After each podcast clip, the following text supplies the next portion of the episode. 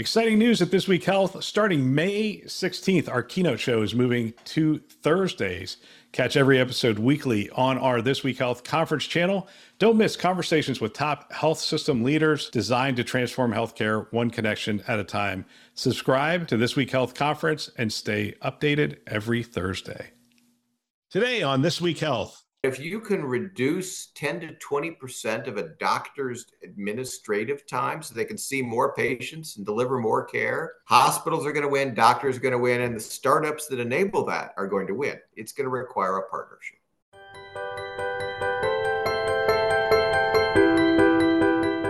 Thanks for joining us on this keynote episode, a This Week Health conference show. My name is Bill Russell.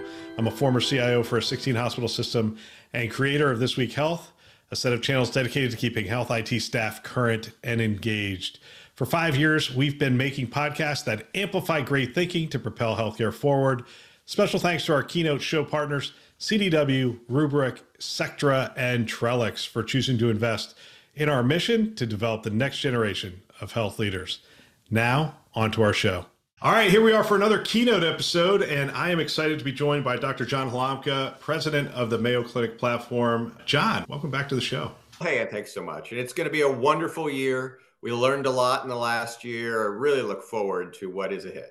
All right, let's start there. It's always interesting to interview you. You do a lot of interviews, you do a lot of speaking and whatnot. You've talked about the role of AI in healthcare, predictive generative AI, AI limitations. You talked about uh, ethical considerations for AI. Actually, I'm looking at my list and let's see, about 10 of the 12 things have AI in them. So I guess people are tapping into you to talk about AI.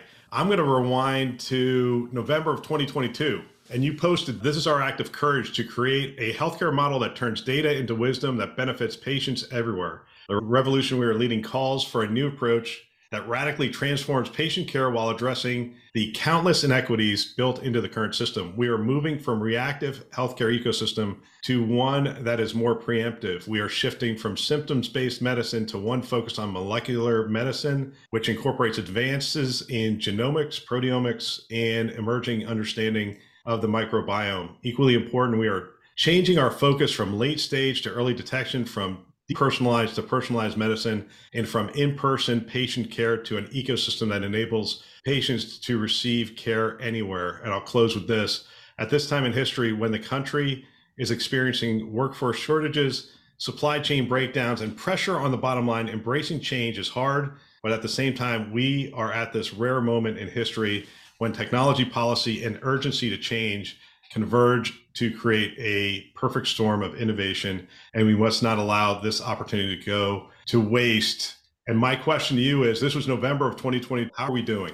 So you can imagine all that's a journey. And that journey starts with data.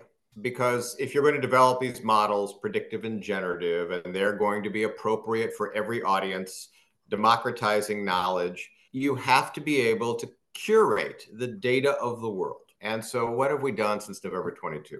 Mayo, of course, did the de identification of all of its data, its 10 million patients, and it was multimodal in nature. That is, it included structured, unstructured, it includes omics, it includes imaging, it includes telemetry and digital pathology. And the question, of course, is can you do that for not only Mayo, but other US based institutions? And then can you start doing it at country scale around the world? So that when you say, oh, well, I'm going to develop this algorithm that's going to help with early diagnosis of cancer, it isn't just US. What about sub Saharan Africa? What about Northern India? What about Southeast Asia? So, what we've done over this last year and a half is travel the world and begun to sign up partners for what I'll call data reciprocity, a new notion of thinking. Instead of everyone hanging on to their own data, it's collaboration at country scale. So any country can validate AI against any other country. Anyone can take any innovation and locally tune it to their country. And so we started with Canada and Brazil and Israel, and those are in process now. But you'll see over the course of the next two quarters, we're bringing on Singapore, we're bringing on the Republic of Korea, Denmark, Sweden. And as we look to the countries of the world, it's interesting to do what we outlined in 2022. You need a set of criteria, such as Is the country stable? Really hard to do a uh, little societal transformation if the government is changing every few months. Is there a regulatory framework that's going to support what you're after? Do they have a digital infrastructure? Connectivity, cellular connectivity? Is there digital data? So we actually looked at the world and found 21 countries, in addition to the ones we've already worked on, that meet those 12 criteria. And so you look at 2024, and uh, the countries, I know this is a sort of lengthy answer, but it gives you a sense of what you need to do to meet the goal that is outlined there. The countries are Nigeria, Ghana, Kenya, Rwanda, Uganda, Ethiopia. UAE, Qatar, Turkey, India, Bangladesh, Philippines, Malaysia, Thailand, Mexico, Chile, Colombia, Brazil, Dominican Republic. About 3 billion people. And these are countries that are ready for this kind of digital health transformation. And we've done a lot of homework in 2023 in preparing for visits to these countries, government involvement in these countries, and beginning to figure out how to deliver these novel solutions beyond the US and the Western industrialized European countries. The, the, journey in 2024 is going to be intense. I want to go in a couple directions with that. I do want to talk about security a little bit as because you're now talking about multi-country, but where I want to start with this is president of the Mayo Clinic platform. Is this a Mayo Clinic platform initiative because you do a lot of work with the on committees and rather in other aspects with the federal government and what drives this? What is driving this work for you? Sure. Mayo is a remarkable institution with a long history of being a convener and a facilitator. And the idea the mayo brothers had was they would travel the world. They would understand best practices. They would test those best practices at mayo and if they worked they would disseminate them globally and for example, the use of surgical gloves was an innovation that came to Mayo and then spread to the world from Mayo. Although platform is a catalyst, a convener, and a facilitator, as you'll see that we'll try to work in government, academia, and industry from that foundation of Mayo and try to make an impact at country scale and not say, oh, this is Mayo's work what we say is it's the patients that benefit no matter where they live. Yeah, at the end of that article, I don't know if I have this quote in here anymore, but at the end of that article, you have the quote from the founder of Mayo. Can't believe I don't have it up right here, but but it was essentially the best interest of the patient, doing everything from the best interest of the patient. I, I don't have the direct quote, but essentially that was one of the Mayo brothers who, who said that we do everything from the best interest of the patient, which is, I think, very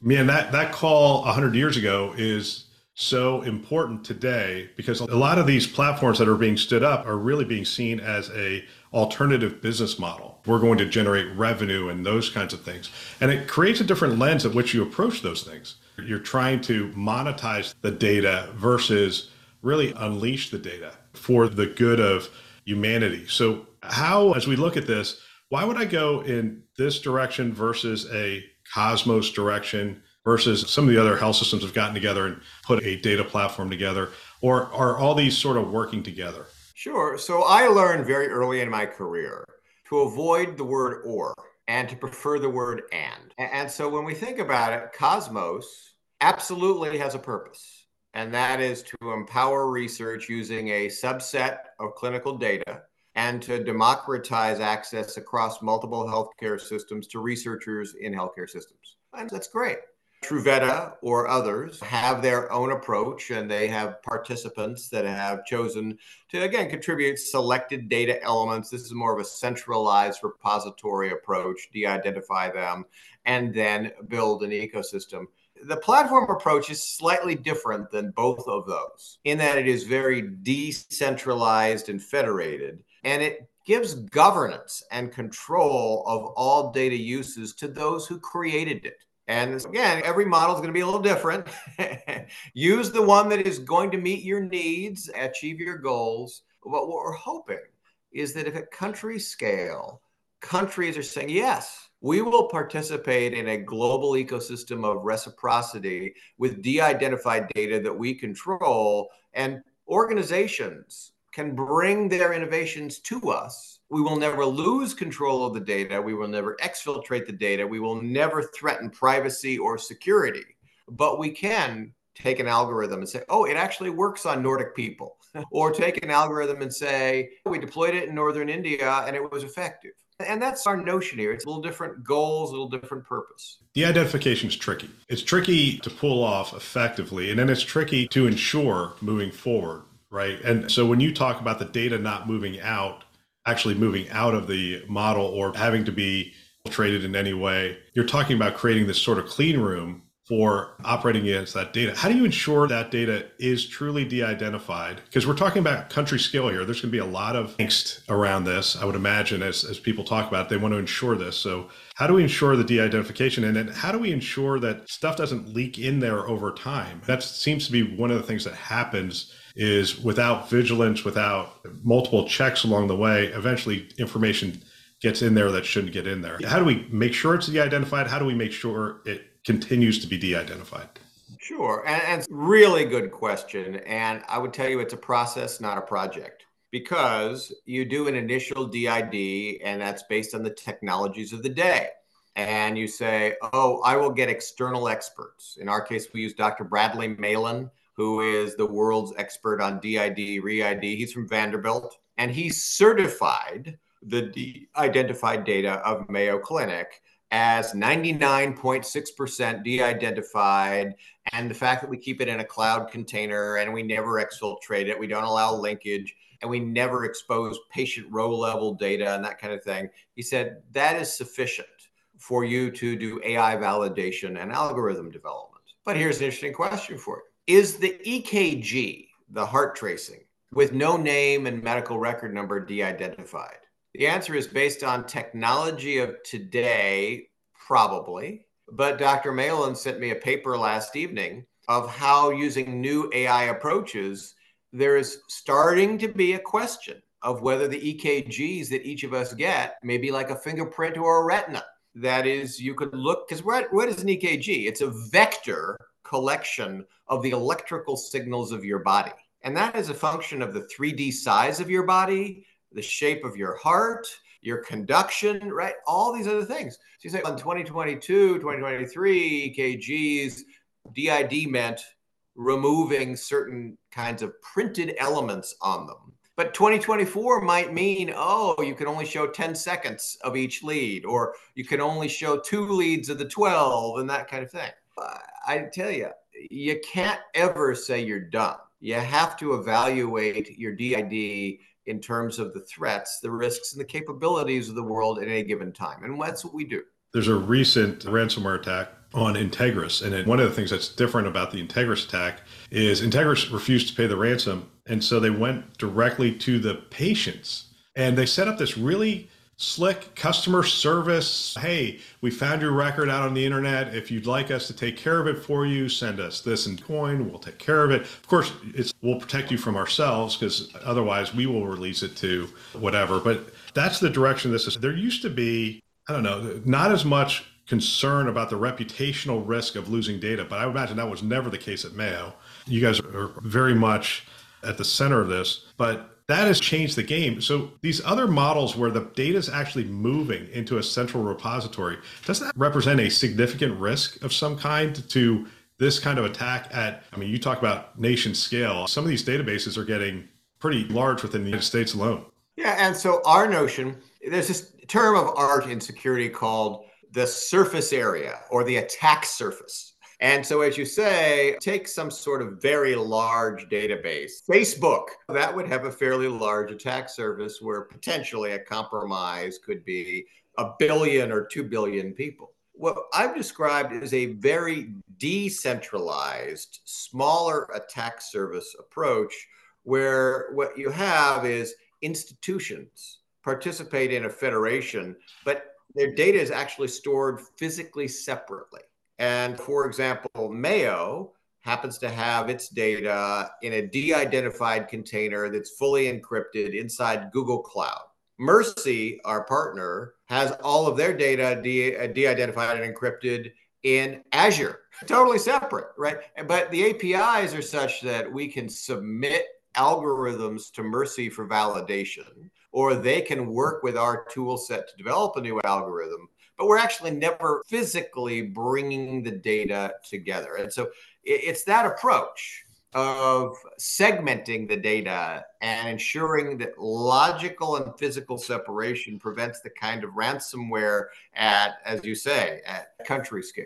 So, talk to me a little bit about this. Feels like an interesting time in history. It's I went through. You might be a little older than me, but not much. I went through the PC revolution. I went through the mobile phone revolution. Went through not the start of the internet, but the internet proliferation in the world. And those really had a profound impact on the last 30 years or so. There's this this quote that the future is here. It's just unevenly distributed.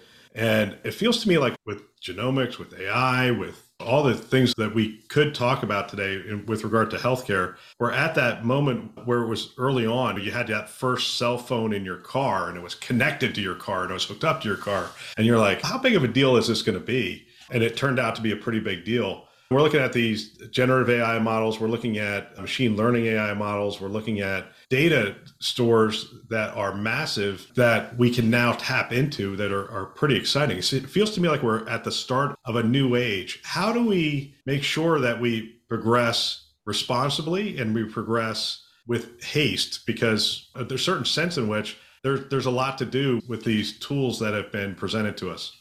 So first, let me say William Gibson, of course, was right when he told us that the future is here, just not evenly distributed. On average, and you've seen the literature, it takes 20 years for an innovation in healthcare to disseminate globally. 20 years.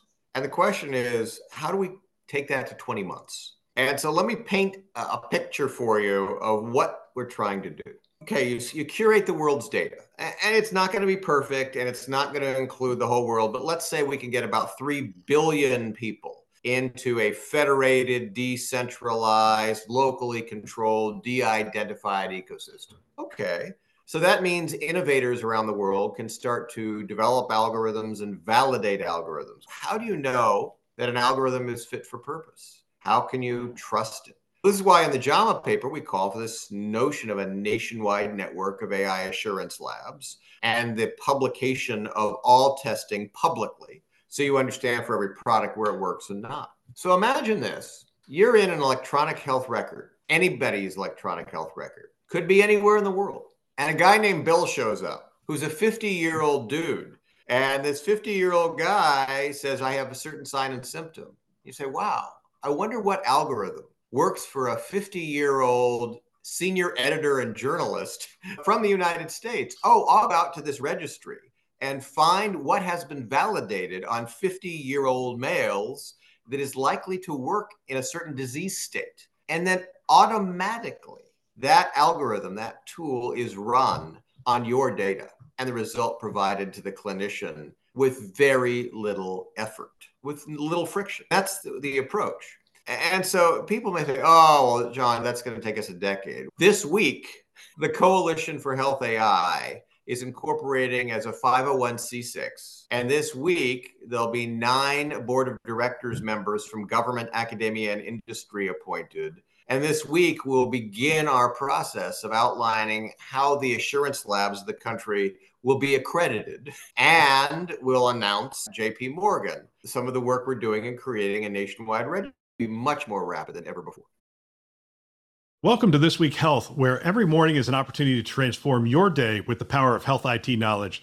Dive into our diverse podcasts on Spotify or Apple Music, featuring shows like Today and Keynote, bringing you insights from the forefront of healthcare technology. But there's more. Our daily insight emails deliver the latest health IT news directly to your inbox, ensuring you're always one step ahead. And for those on the go moments, our weekly clip notes summarize key points from our content, making it easier to stay informed, engaged, and aware of what's going on in the industry. And don't forget to visit our revamped website, especially the news section at This Week Health News. It's your curated hub for the most relevant news selected and summarized for your convenience. This Week Health is more than a platform, it's your daily partner in navigating the ever evolving world of health IT. Subscribe, follow, and become a part of a community that's shaping the future of healthcare. This Week Health, where your journey into health IT excellence begins every day. I'm going to take you in a different direction because you're going to get to talk at many events and other things. You're going to get interviewed and you're going to talk a lot about these AI aspects. You're going to talk about governance, you're going to talk about responsibility and all those things. And I would strongly encourage, there's, just a great body of work that you've put out there around this. Uh, I'm going to do the opposite. I'm going to take you back to your CIO days and I'm going to ask you to put yourself back in that role. It was you are known as uh, really the the geek doctor, the original geek doctor. You you knew technology at a very deep level, and you understand medicine and the the business of medicine as well as the practice of medicine and you really defined what the role could look like and a lot of physicians have followed in your footsteps given what's going on the challenges with regard to staffing, some budget pressures, and those kinds of things. One of the things that you're known for is having written your own EHR. As you're looking at these emerging models, let's just take generative AI. There's going to be advancements that are made by the big players. There's going to be advancements that are made by garage startups. What would you be looking for from both of those if you were in the role of the CIO right now, the, the big tech startups versus the, the garage startups at this point?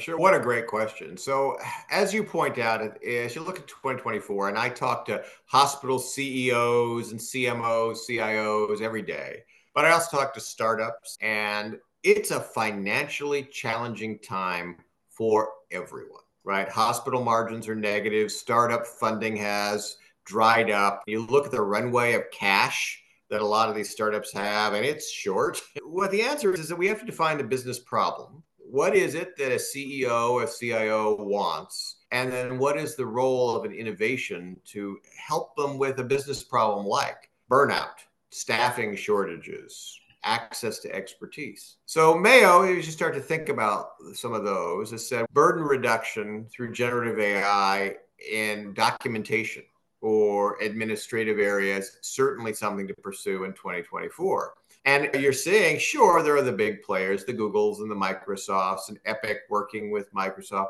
but you're also seeing a huge number of startups creating creative products and platforms that will reduce the burden on our clinicians. And so, certainly, one would hope that these technologies are not technology for technology's sake, that they are specific tools that reduce burden reduce cost and enhance staffing. And I know it's hard because margins are tight, but if you can reduce 10 to 20% of a doctor's administrative time so they can see more patients and deliver more care, hospitals are going to win, doctors are going to win, and the startups that enable that are going to win.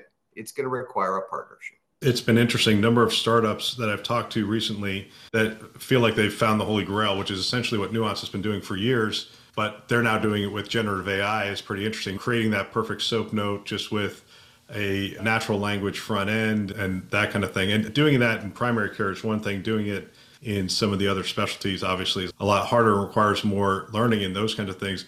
But I found it interesting to me that uh, that is one of the areas that oftentimes gets pointed at to say, look, if we can if we could take this keyboard and make it a thing of the past, especially in the patient room, and make it more intuitive, potentially put some computer vision in that room that sees something as opposed to the clinician actually having to type it in at the worst or even say it that it can actually see it and understand it and do it those kinds of projects are interesting to me but it feels to me like access to those tools is really going up we used to not be able to roll this out to every clinician because it was too expensive and now we seem to be making these more accessible and more affordable yeah, I completely agree. So here's an interesting and maybe controversial question for you. Is there a need for a CIO going forward? And so let me answer it in the following way. What I have found is right in 96, when I became a CIO, I was the CISO, the chief digital officer, the CMIO, and all the rest.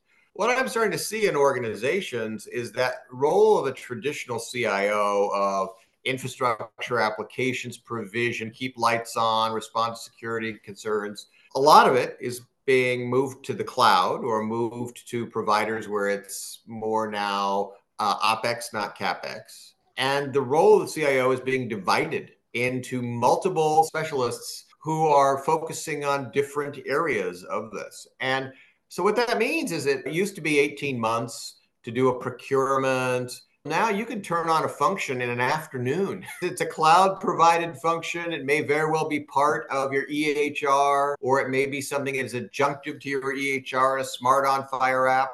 And you can roll this stuff out with a lot less cost and a lot less lead time. And, and so I think it's a different kind of thinking. And the role of the CIO, as we traditionally know it, has probably come to an end has come to an end. Wow, that's bold. I have you on the earlier episode saying the role has t- changed totally. And I think it has changed totally. Come to an end is interesting to me because where are you going to place the responsibility for uptime? Right. So even in the cloud, there's a security mechanism, there's a availability mechanism, there's all those things that need to happen. And in terms of running those projects and making sure that we're adding the new capabilities, there's a responsibility there as well. And as I look at it, what's happening is I agree with you. The CISO takes part of that, and the CTO is taking part of that. And, and the, a lot of the CIOs are picking up other consonants, right? CDO, C whatever, CIDO, whatever, innovation, di- digital. And so they're getting much more involved in the, the day to day operations. There's a certain school of thought that says, look, we need somebody at the table who really understands technology who is responsible for making sure that all those things happen. Therefore, yeah, there is a CIO. Now, the CIO is doing a lot of different things than they did before. But at the end of the day, we still need somebody to look at and say, your responsibility is to know that Microsoft is rolling this thing out and you're to bring it to the organization so that we can understand it and incorporate it. That's how I'm seeing it right now. But I'm curious when you say that the role has really ended where does that responsibility lie at that point? So, what I'm seeing is a number of organizations have taken what was traditionally the IT organization and now labeled a lot of that as a procurement that is done to the cloud. And they create a chief digital officer who is responsible for customer experience. And, and, so, as you say, there still needs to be an orchestra leader of this because there's going to be a CISO and there's going to be a CTO. And as you suggest, the consonants continue to evolve. But maybe as we look to 2024, where the consonant is going is the chief digital officer as the orchestrator. And that's more about knitting together these services for a very positive, reliable customer experience. The perspective of the patient. Let's talk about the patient for a minute what can the patient expect? We talked a little bit about research here, and research at a global scale or nation scale is very interesting. But from a patient perspective, I'm now wearing a blood glucose monitor on a daily basis. And I'm pre diabetic, I'm not diabetic, but I guess pre diabetic is diabetic, but regardless, it's really been revolutionary for me to have that insight. I eat something, I look at it, it's not instantaneous, but it gives me that feedback pretty quickly. Are we moving to a different kind of relationship with a person and their health and the person and their healthcare system? And the answer is, I hope so. And so let me just paint it in terms of my own health experience. So, as I was the second human sequenced in the Personal Genome Project, and so my genome's been public for the last 15 years or so. And if you go to personalgenomes.org, patient two, you can actually look at my genome and you can see all the risks of disease I have. Can we clone you? Uh, I did contribute stem cells, and so my I do have stem cells around the planet. It's a little creepy. I weigh 170, but there's 185 pounds of me on the Earth because my cells are growing in labs. But we digress. And so when looks at that, you say, "Oh, I've now sequenced the human. I understand risks of disease." And oh, John, this is all true, right? Carries BRCA1 if John has a daughter, we better sequence the daughter to make sure this daughter does not carry BRCA1 and have high risk of breast or ovarian cancer. In case of my daughter, she doesn't carry BRCA1. All good. Point to be made is that this was a proactive, predictive, wellness focused look at the disease I carry or the disease my family, my descendants might carry. I have a high risk of prostate cancer. Now, all men have a risk of prostate cancer, but I have a particularly high risk. My primary caregiver stopped doing cardiology testing on me because I have no cardiac risks and I'm a vegan and my blood glucose is 70. There's all these things that say, oh, that's not a disease state I'm probably going to have. Oh, but the cancer thing, yeah, we got to look at that. So my wellness checks every year include a PSA and full physical exam and imaging as might be required. So it's focusing on keeping me healthy not responding to disease at a late stage, and predicting what I have and avoiding it. And that's going to be lower cost. It's going to result in higher quality of life. And one hopes that becomes a more standard of care as more of these algorithms that we're talking about help you understand your care journey and the potholes you want to avoid. As we have these discussions and you're in some of these discussions at a national level and whatnot i'm really comfortable with the algorithms that are looking at my blood glucose and giving me you know feedback. They're not necessarily giving me clinical do this take this drug but they're essentially guiding me and coaching me. And i think patients are more open to this. I'm wondering if clinicians how clinicians are feeling about algorithms starting to step in and interact directly with patients and guide them in some sense. There is a wonderful journalist at STAT named Casey Ross. And about a year and a half ago, he wrote an article AI in healthcare has a credibility problem. And so this is a problem that if a clinician has no transparency, no understanding of how a model was created, was it two people in a garage based on 100 patients? Or was it a team of data scientists working on 10 million? You don't know. So the reason clinicians have had some challenges is because is I would tell you that having a algorithm you can trust, credible algorithm requires that transparency, consistency, and reliability. And if we can tell a clinician, oh, actually, for Bill, this glucose monitoring algorithm was developed on a million patients like Bill. And the physician can say, "Oh, wow, AUC of 0.92 seems to actually, and it's oh, it's transparent reporting work really well for phenotype, genotype, and exposome like Bill. Sounds good to me." And that's where we, we're going to start getting to in 2024. I want to take you back to the CIO role. Why did you write the EHR? Was there nothing else out there? Was there what was the catalyst for writing it? Sure. There were a couple of thoughts. In the 90s, there was this emerging technology called the World Wide Web. You may have heard of it. It had almost 500 users. And the question I asked this is my MIT thesis, by the way, and it wasn't plagiarized, I promise. Uh, my MIT thesis said Could you take this emerging thing called the web and move 100% of our medical workflow to it? And this was the mid 90s. And the idea was I could bring any device anywhere to anything and with security, and this is my thesis outlining the security measures, be able to treat anyone anywhere. And when I showed this to clinicians, because I actually wrote the prototype as part of my thesis, they said, Oh my God, if you took legacy systems that back then were client server, Oh yeah. Or monolithic mainframe or mini or green screen or whatever and wrap them with a set. Back then, it wasn't called uh, APIs, or, or it was more a service oriented architecture. If you remember back to SOA, if you wrap them in a way that I can now do my work on any device anywhere in a consistent fashion, that would be remarkable. And so that's what we did. We created the first fully web enabled front end for clinicians to do their work that in the back end was reading Sybase and mumps and COBOL based systems, but you never saw that. And then we kept going and going. And it was doctors creating software for doctors, nurses for nurses, pharmacists for pharmacists. The productivity gains were enormous. The satisfaction was absolutely uh, off the charts, and the cost was very low. And as you point out, there weren't a huge number of alternatives back then over the holidays, I finished Isaacson's book on Elon Musk. And one of the things that's fascinating about that is his desire to have all the software be written internally. And there's an interview out there. By uh, Ford CEO was talking about why does Tesla have an, an, advantage over you? And he gave this example. He goes, "We have 130 control systems in a Ford, in the Ford F-150, 130 control systems." He said they were written by 65 different companies.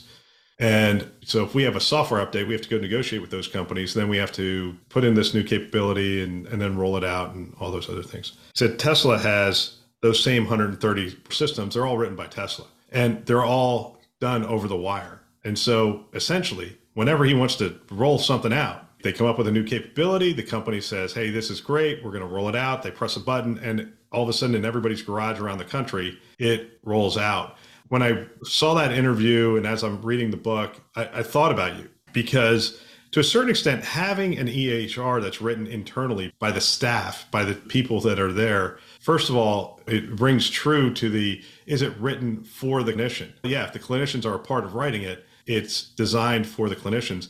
But the amount of flexibility that gave you, I would assume, I know there's some downsides to it, but the amount of flexibility that it gives you to innovate and to stay ahead of the curve. It's interesting that even in that case, I think that's been upgraded to another system at this point, right? I guess in healthcare, we don't value the ability to be rapidly innovative. We don't need to be rapidly innovative. Is that why we don't need to develop stuff ourselves anymore? Wow, what a wonderful question. So, back again in the 90s, early 2000s, and people would argue it was a different time, we were doing 100 improvements to the EHR per week so you'd have an idea on a Monday and go live on a Friday. And as you say, you controlled the experience. And if what you released didn't work so well, you revised it. And it was extraordinarily rapid cycles, A, approaches to getting software out, which in today's world, uh, people say, oh, well, that was risky. What about quality? What about safety? What about regression testing? What about security?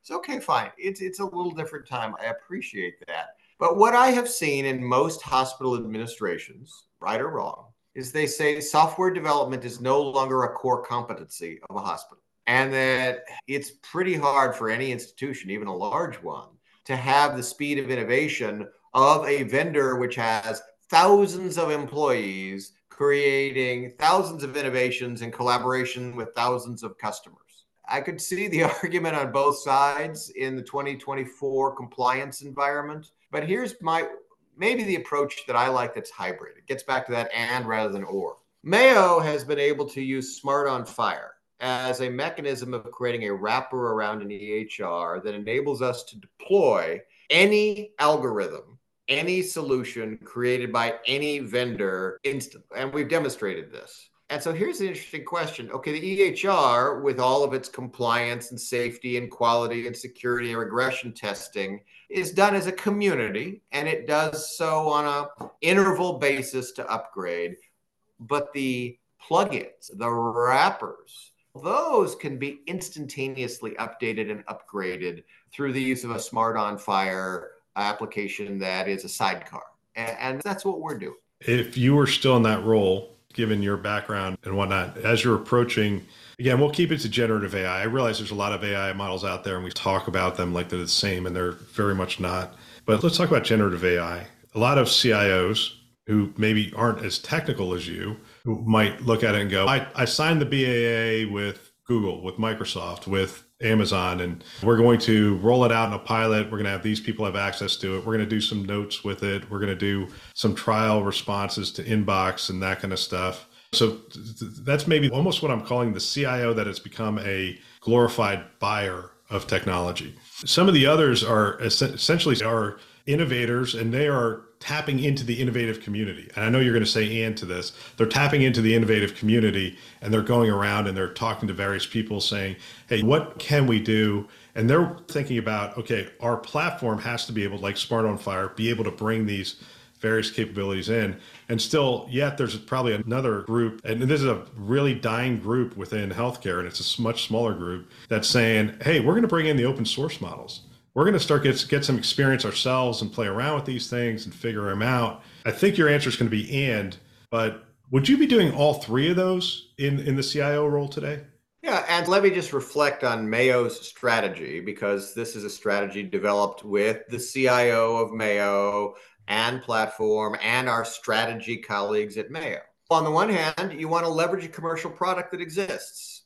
And if there's a great commercial product out there that will help you with documentation, great. Or inbox management, great, go for it. But those are going to be, at the moment, limited to more administrative kind of functions. Do you want to experiment with open source models to create something that may be a breakthrough? Some organizations will have the resources and, and, focus to do that, and others won't. And that's have to assess your own culture and your willingness to take a risk.